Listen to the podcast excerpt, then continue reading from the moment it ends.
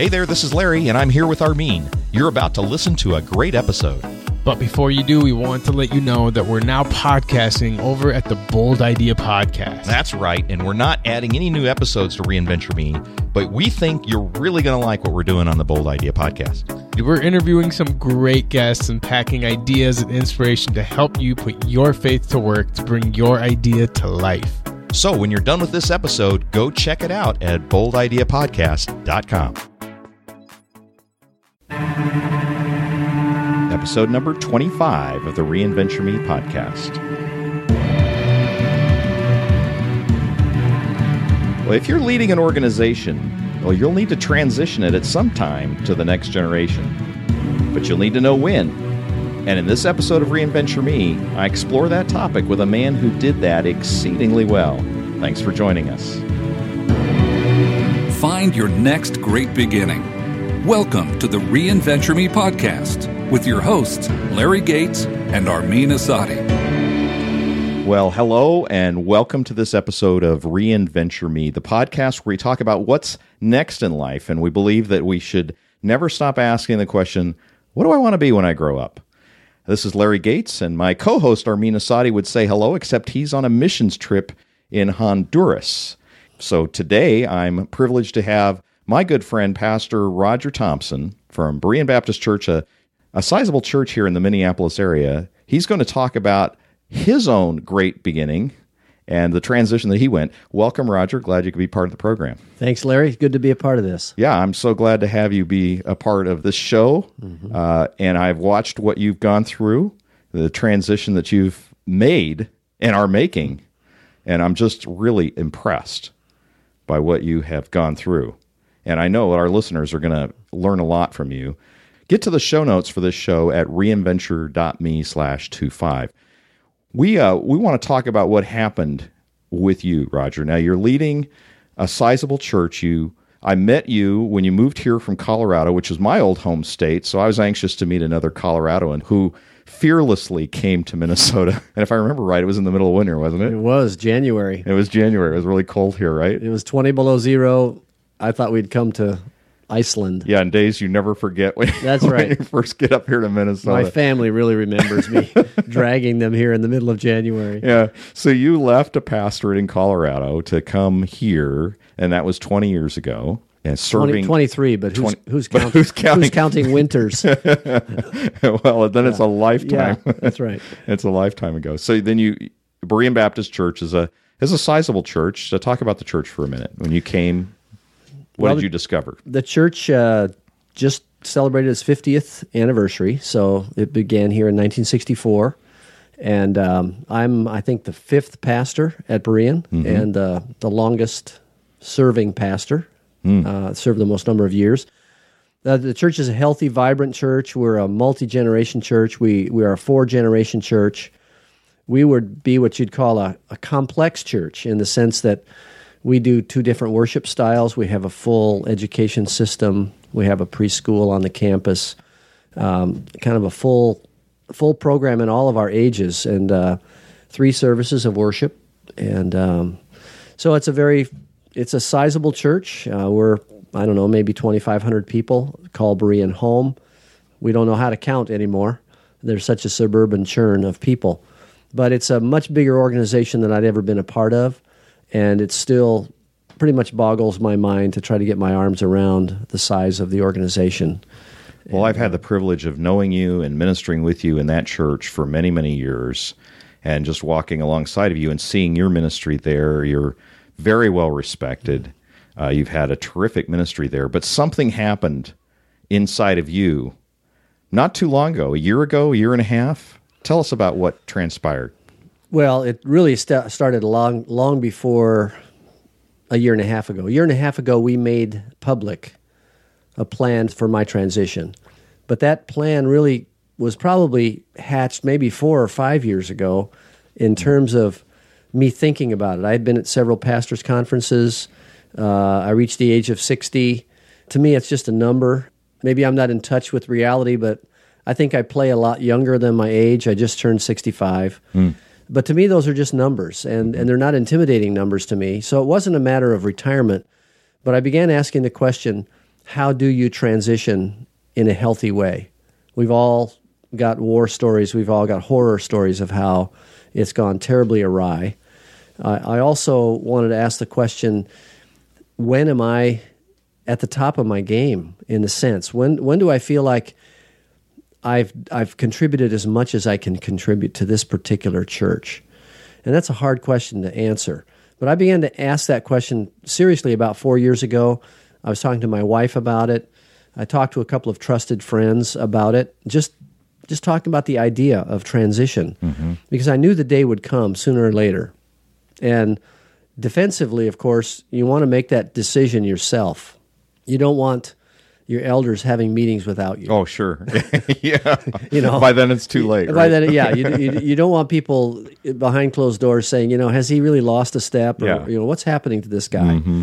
You said that was part of going out at the top of your game. Well, yeah. I mean, if you want to draw a sports analogy, mm-hmm. you know, uh, I really wanted to go out when I was feeling like I was at least in full stride that I wasn't I wasn't lagging and feeling like I'm coasting to the end. I think if there's anything that been true of, of my desire, it's been that I never, never wanted to be a lazy or unfruitful pastor. Mm-hmm.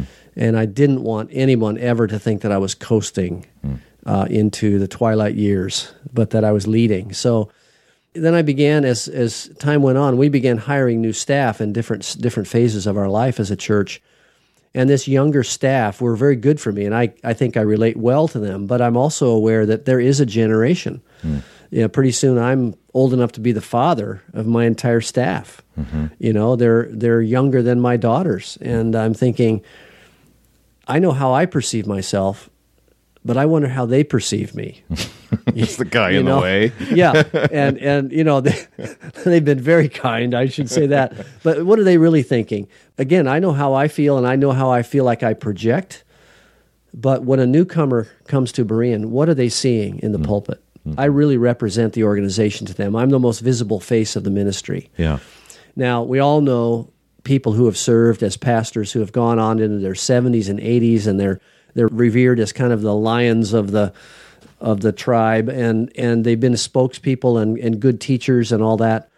And so I don't want to discount that at all. But I really felt like as a leader of of an organization, an organism like we had at Berean, that I had taken the church as far as I could take it. Mm. And and really when I looked inside of myself, I I didn't find the energy that I felt I needed to take it to the next step, whatever that next step was even though I was fully engaged, totally interested in spiritual development, uh, constantly working on my own communication ability, studying structure, and all the things that go along with leading an organization. Fascinated by all that and loving the staff that I had, I still felt like when, when it comes right down to it, I'm not sure I can take them to the next place.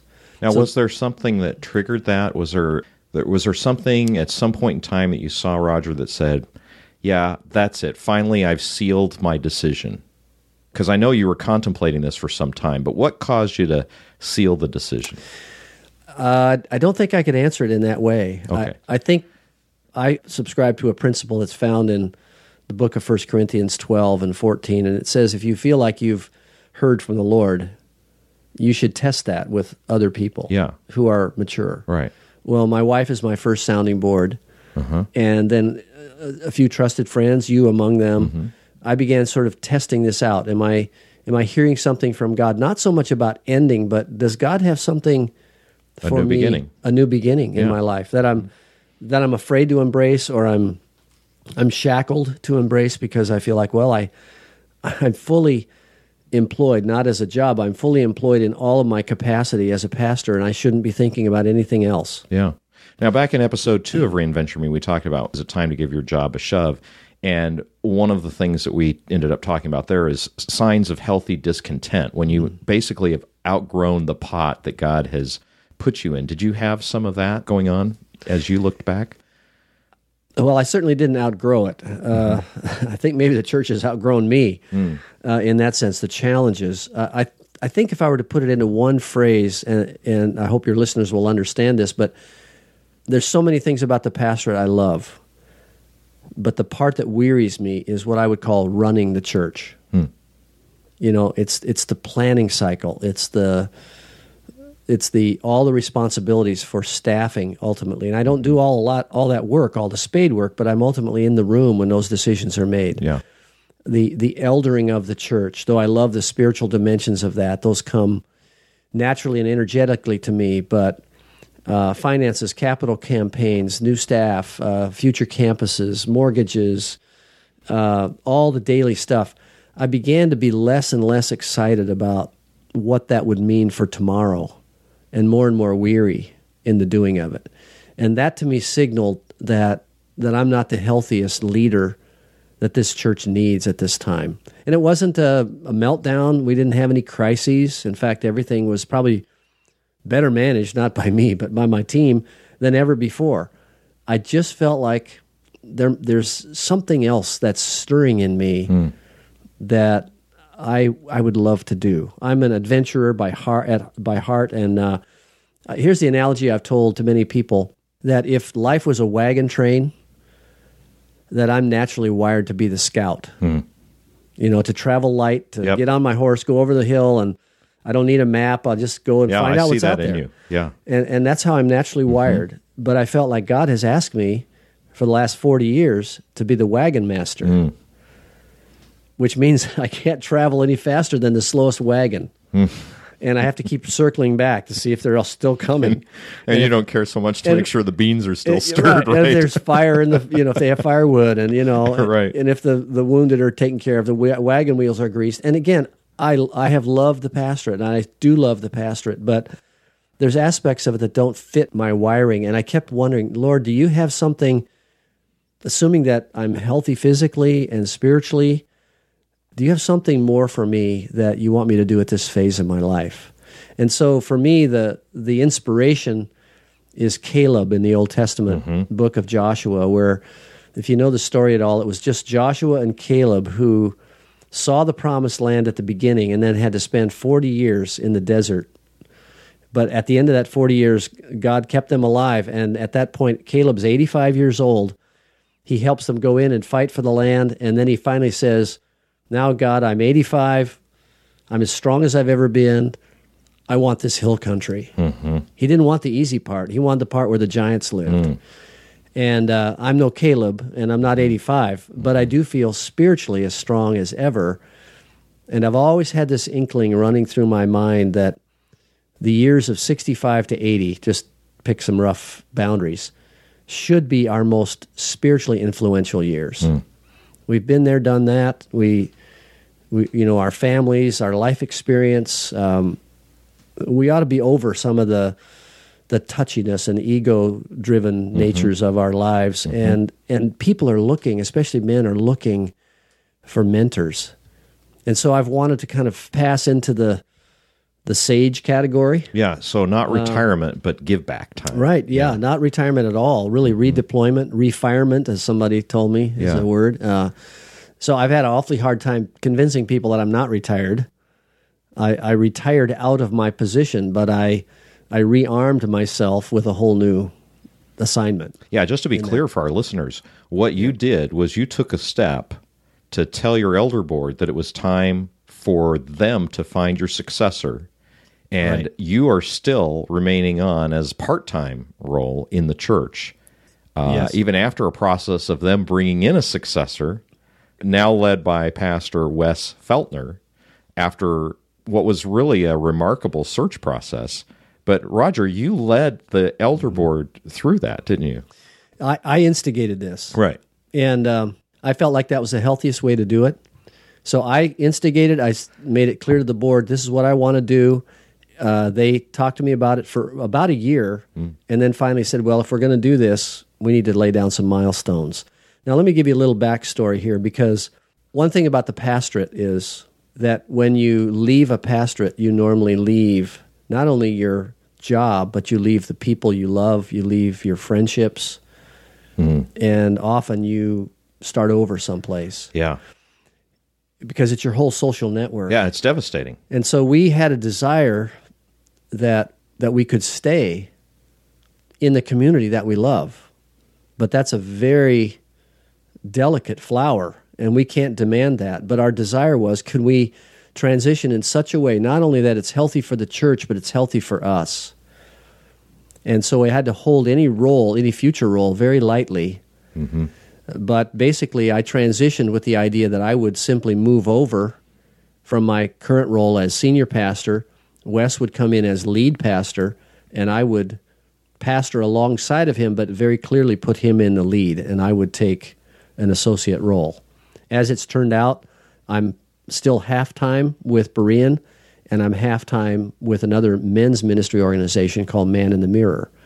And it's been an amazing journey to arrive at those two assignments that are very uh, coherent together and to, to still be on the staff at Berean, the church I love. And both of those organizations, obviously, Berean's an excellent church, and Man in the Mirror, I'm very well uh, familiar with, uh, led by Pat Morley and my friend David Delk. And those guys are tremendous, and what a great organization to have you be a part of as well.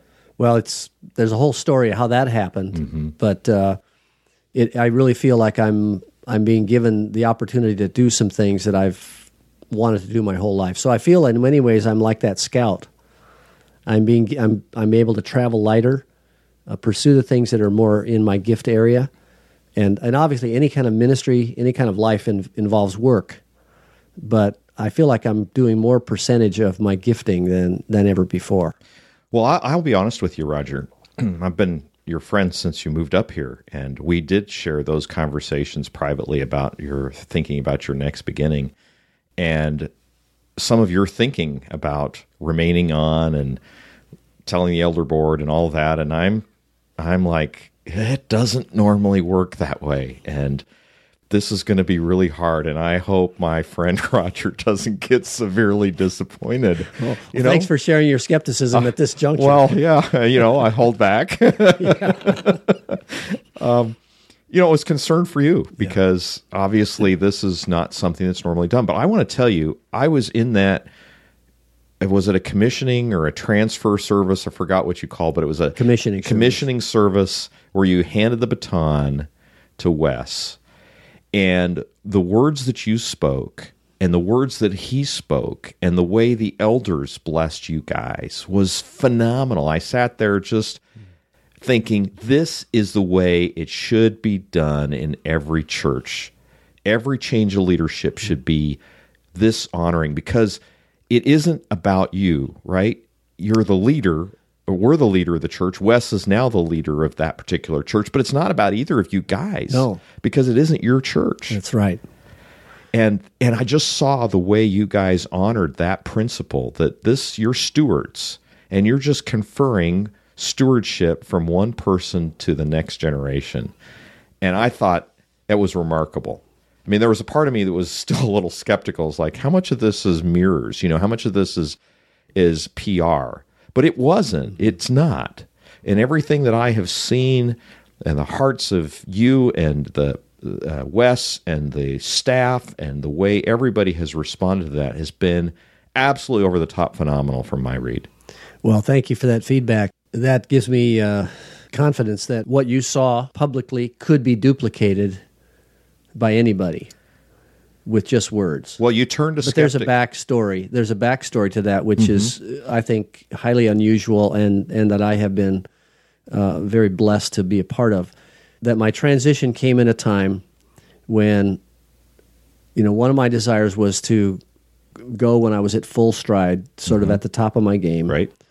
you know, hopefully, you know, selfishly, when people would say, "Oh, don't go," you know, you you want to hear that, but I didn't want to do it out of that reason only. But secondly, I wanted to do it when our our board was strong, and I've been blessed for the last eight years with one of the strongest, most cohesive and unified board of elders that I've ever served with, mm-hmm. with some key leaders who that I could trust my life to, because I knew when I raised the issue of transition that I was putting myself in the hands of the elders, mm-hmm. Right. and it would be a no turning back. I couldn't take back, take that back and say, "Oh no, I'm not going to do it. I'm just kidding. Yeah, just kidding. Forget what I said. Yeah. As soon as you say those words, you are entrusting other people, mm-hmm. whether you like it or not. Mm-hmm. They are going to feel the responsibility, and they're going to have to live with whatever the the fallout of that is. So I had this relationship with my elders. The third thing that was a factor for us was our staff was very healthy and stable. We weren't in a season of a lot of transition. Mm-hmm. And our church was very, we hadn't changed major program things for a while. Not to say that that has to be that way, but there were some real things about stability here that That made that possible. That my transition would not upset those mm-hmm. things. You know, that was enough change. You weren't in the year. middle of a big capital campaign. No, in fact, we were just winding one down, and mm-hmm. uh, so there were a lot of many things that are unique about our situation that that was more than just how the process happened. But what I did is, I basically said to the elders, "My life is in your hands. Now I know I'm a part of this search process, but you appoint the search team, find the candidate, and then I had some interview opportunities as he came."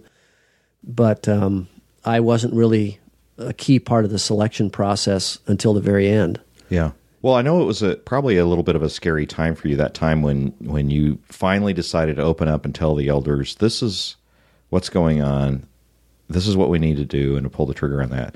And, and it makes me think about our inspire me verse for today because mm. we've talked about this Yeah. a lot over the years about being strong.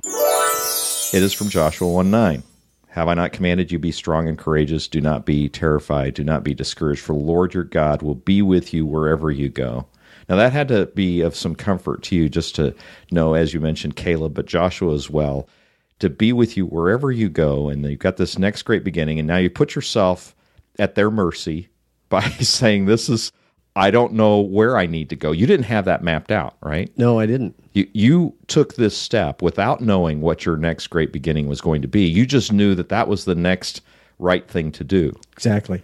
And, and that's been a little bit of a mantra for you, isn't it? Well, doing, doing the next do right the next thing? right thing is the kind of the phrase of my life. Yes. But I, I also think this has so much to do with uh, who I am. By that I mean, what is my identity in Christ?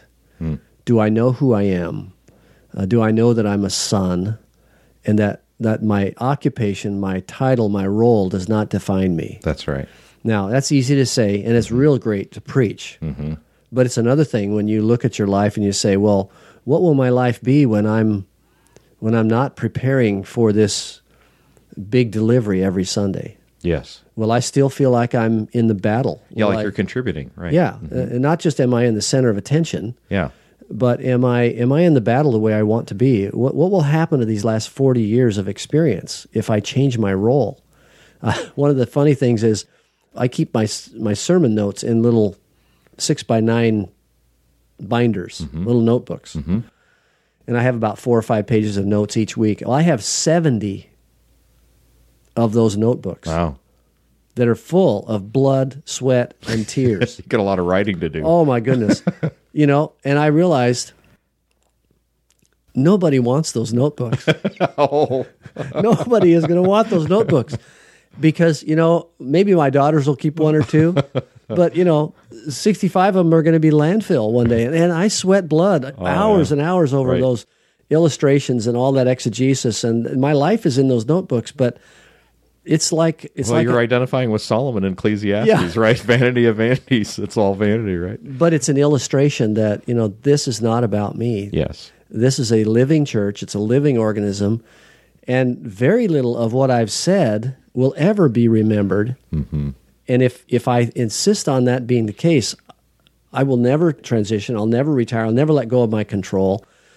And so, getting back to the identity piece, it, it really challenges uh, where do I find my self worth, my significance, uh, and, and is it something deeper than my role? Yeah. And then there comes a time when you, you say, well, if it's really true that I'm more than my role right now, I have to take this next faith step and release that. Mm-hmm. So the release came first, and some of the clarity came much later. Yeah, that's good. I mean, we talked in episode five about how change affects identity, and we often build up, you know, our own self esteem based on our contribution, just like you were talking about. When you make a change, you're starting over as a beginner.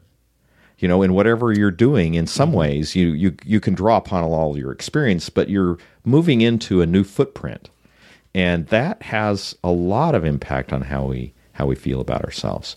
But I like what you said about not trying to hold on to the worth of all the work that you put into metaphor that I've been thinking about as it relates to these new transitions is is like a wave coming from the ocean onto the shore. When you watch a wave hit the shore, there's the water that hits the shoreline recedes back and builds strength into the next wave that's to come. But if we try to hold on to those 70 notebooks and all that work that we did, it's like we're trying to keep the water up on the shore. And it robs us of something that could be stronger in our next wave that comes. So I, I know that God's using even those all that prep time that you put into those 70 notebooks filled with messages and I've benefited from many of them and people across the world have done so and you have been honored uh, at your church by words of encouragement from those across the world. I know that touched you when you heard Yes, from deeply. them. Yeah. But those were just words that themselves are like little 70 notebooks. I mean, there's it's so much richer and deeper than just what is written even in those words and the impact that you've had will be unmeasurable, Roger, and and I know that God has got you set for a next great beginning. What I really admire about what you did, and the reason I asked you to come on to this episode was because you did, first of all, something that I thought was nearly impossible to do, which is to leave a church and stay there, conferring a blessing on the next generation in a healthy way. That was phenomenal. And you did it without knowing what your next landing footprint was going to be, which is absolutely phenomenal. And, the, and not that we all need to be taking steps off cliffs. I'm not advocating that. But what you were motivated by was your decision to move because of where you felt God was calling you, just like Abraham said, Get up and go to a land that I will show you. You didn't need to have the land shown to you before you got up, just like Abraham did, to go find it and discover it. And that's what it's really all about. You discover it in the in the going. And I admire you for that because it's so much easier for us to want to have everything locked and loaded to be really clear about it before then we announce our intention to move on. Well, I I would amend that a little bit, um, and that is I I did know where I intended to go. Okay, well then I take back my praise. Yeah, and I'm going to give you five of my notebooks. Fair deal. Yeah, um, I, I did know where I intended to go, and the board fully supported that. So at least in terms of livelihood, I was not taking any risk. Yeah. But what I what I never felt really settled about was where's the challenge. Um, I could easily find a place to rest and stay busy, but I don't want to rest and stay busy. I Yeah. want to be employed about the vocation that I feel called to. Mm-hmm. Now that has what has unfolded, and and that has taken some new steps of faith and risk for me. But it's been a joy to do that, and I'm I'm energized by it. Well, there may be some pastors that are listening to this podcast that are thinking about their own next great beginning, just as you were a couple of years ago. What advice would you give them? I think the first thing would be be in absolute unity with your wife hmm.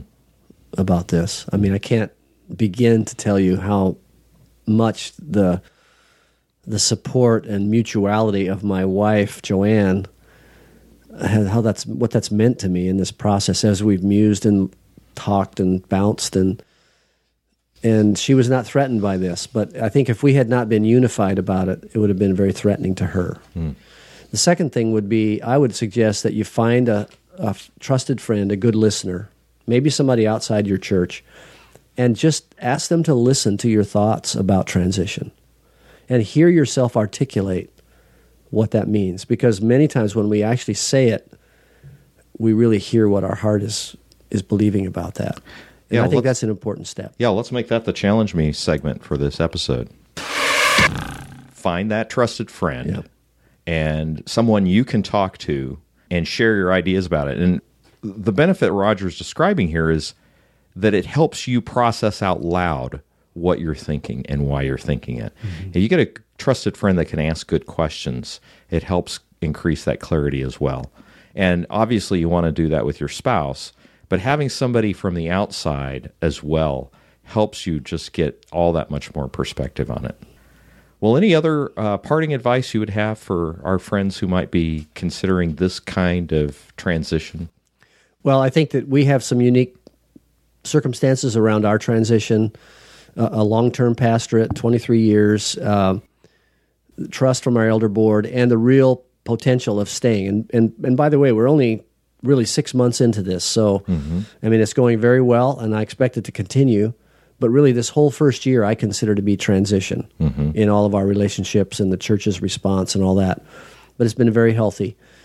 But I would just suggest that that whenever, if you're thinking about transition, that you may not have the unique circumstances I had, but there's always a way for it to be healthy for the body of Christ, whether you can stay or not. Mm.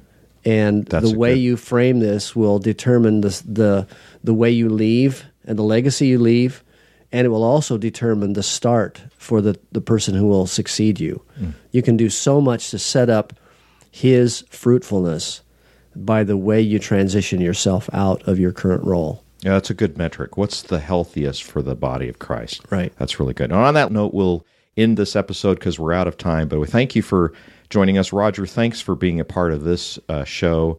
Uh, if you have any questions or comments for Roger, you can leave them on our show notes at reinventure.me slash 25 for episode 25, or leave a question on our show line at 612 314 5447.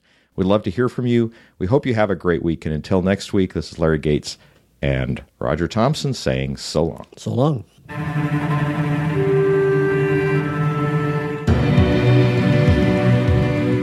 You've been listening to the Reinventure Me podcast with your hosts, Larry Gates and Armin Asadi.